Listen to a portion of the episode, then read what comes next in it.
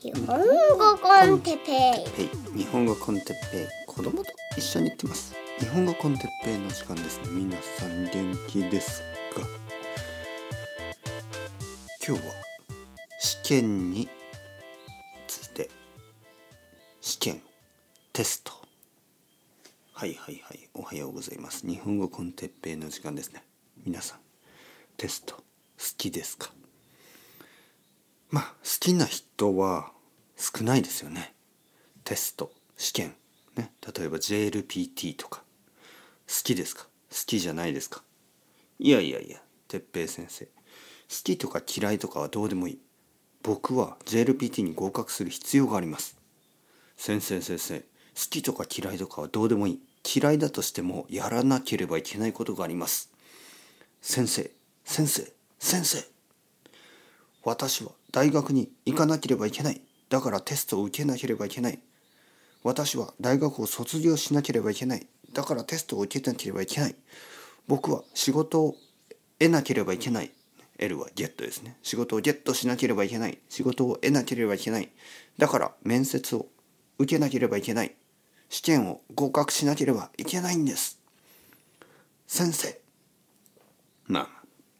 まあまあそうなんですよね。あのそもそもこういう話になるとこのシステムを疑ったりシステムを変えたりというわけではなくもう今目の前にある現実に対処するだけで人々は精一杯なんですね。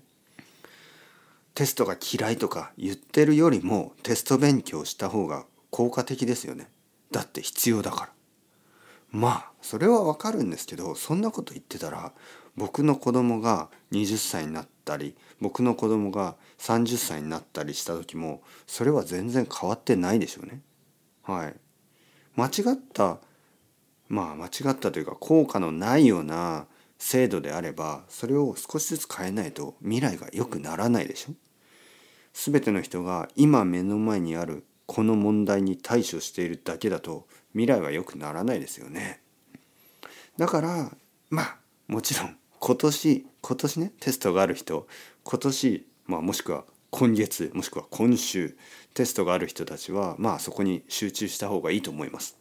ただですよやっぱり未来の話になれば未来にこんなテストって必要かなとか未来にこんな試験のシステムは必要じゃないでしょ少しずつ考えていかなければいけない問題ですよね。これは問題ですよ。問題。なぜかというとまあ普通に考えれば分かりますよね。例えば JLPT ですけど JLPT はまあ 1, 1日まあまあ数時間を使ってえーまあ、基本的には、えー、リスニングとリーディングをチェックするんですけどそれで日本語レベルがあの測れるとはどうも思わない。はい、本当はですねやっぱり話したりした方がいいし本当ならもっとその人のまあそうですねまあ本当の日本語能力本当の日本語能力を確かめるためにはまあいろいろ時間をかけていろいろなことをしなければいけない。一緒に時間を過ごすとかロールプレイのようなものじゃなくて本当にその人、ね、その人がその人を、えー、その人自身を説明できるかそういうことですね。試験っていうのはやっぱり多くの人を短時間で評価するために作られてるんですね。だからまあ一人一人の本当のスキルをチェックすることがなかなかできない。だからこれはあくまでですよあくまで。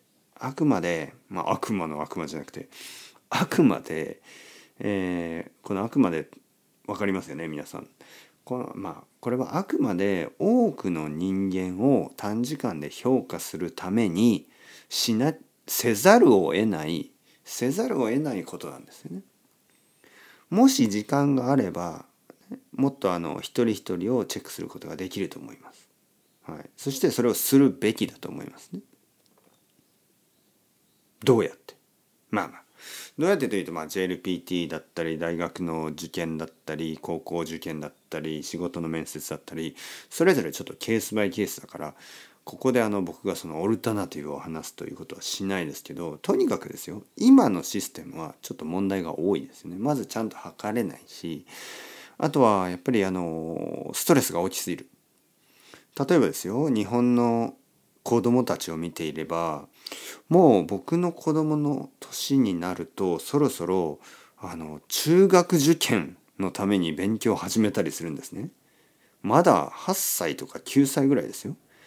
でどの中学校に行くか、ね、そういうあのまあ多分私立中学校プライベートの中学校に行くために、えー、勉強を始めるんですよね。でそのテストというのは多分小学校6年生かなぐらいになった時に大きいテストがあるんだと思います。1回だけね。はい、そのストレスはちょっと大きすぎますよね。その1日数時間で自分のまあある意味未来が決まってしまうような気がする。まあ実はね未来なんてその中学校に行かなくてもいいんですよ。僕だっていろいろな道を通って別にあの何て言うかな全部がスムーズじゃだったわけじゃないし全部がスムーズじゃなかったからこそ今がありますからね。例えば僕はあの大学の時の、え、彼女と別れましたよね。6年間ぐらい一緒にいた彼女と別れて、まあ、今の奥さんに出会って、まあ、今の子供がいるわけでもし僕があの前の彼女と別れていなければ僕の子供も僕の奥さんもいないわけでそして僕は多分日本語の先生をやってないわけですよね。いろいろなことが、まあ、一つのうんなんかこう結果で決まるわけではない。え時になんかこうまあ一つ目の目目一つ目の希望というかね一つ目のあの選択じゃない場合にあの今があるわけですよ。まあ一つ目二つ目三つ目まあ複雑すぎてもしもしもしもしの話になってしまいますね。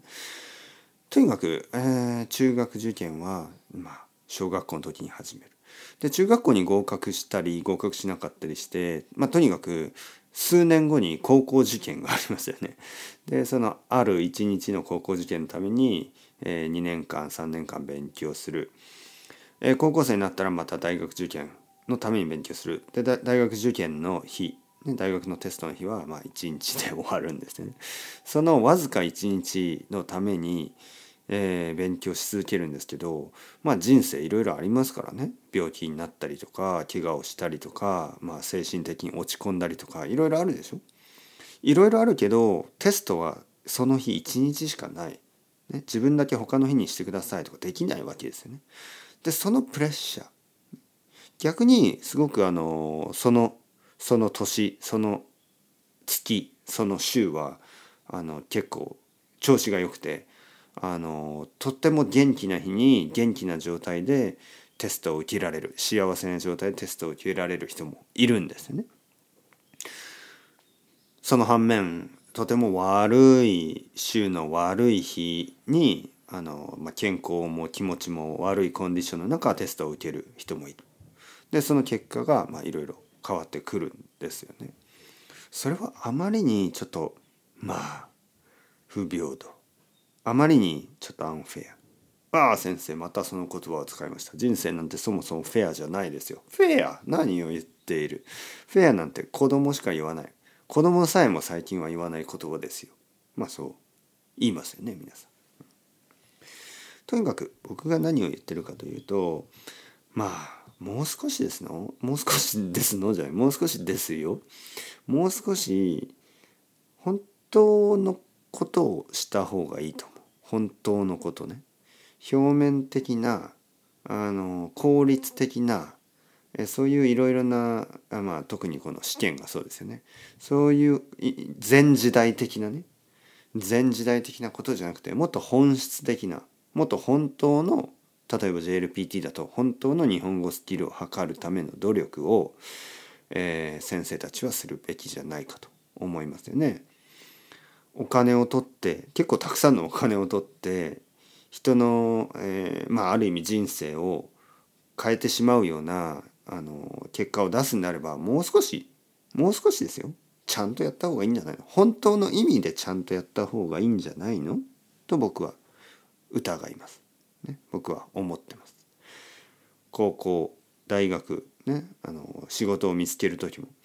もも表面的なことじゃなくてもっと本質的な判断をしなければいけないんじゃないの？と思うんですよね。日本のあのサラリーマンになるためにねあの会社員になるための、まあ、女性もたくさんいますからね。会社員になるためのいろいろな試験を見てると表面的なことばかり気にしてますよね。髪型スーツ言葉遣い。全然本質的じゃないですよね。本質的な評価を下すためには本質的な議論が必要でしょ？で本質的な議論をするためには信頼関係とかプライバシーとかいろいろちゃんと確保しないといけないですよね。だからそもそもグループで、えー、集団面接みたいなものは本当に意味がない。表面的なあの表面的に、えー、やりくりできる力を求めてるような感じがしますよね。表面的に自分をうまく見せる人がうまく見せることができる人があの合格するようなものででそんな表面的にうまくできるような人たちをだけを集めてもあの本質的な仕事がうまくいくとは思えないですね。はい、まあまあ最近ちょっと難しい言葉が多いですね。ちょっとあの僕は皆さんにチャレンジしてます。わからないことがあったら、まあ、ちょっと戻ってチェックするのもいいと思いますね。日本語コンテッペ Z はもうほぼほぼほぼアドバンスレベルですから頑張っていきましょう。まあ頑張らなくていい。リラックスしていきましょう。というわけで、 chao chao、hasta luego。またね、またね。またね。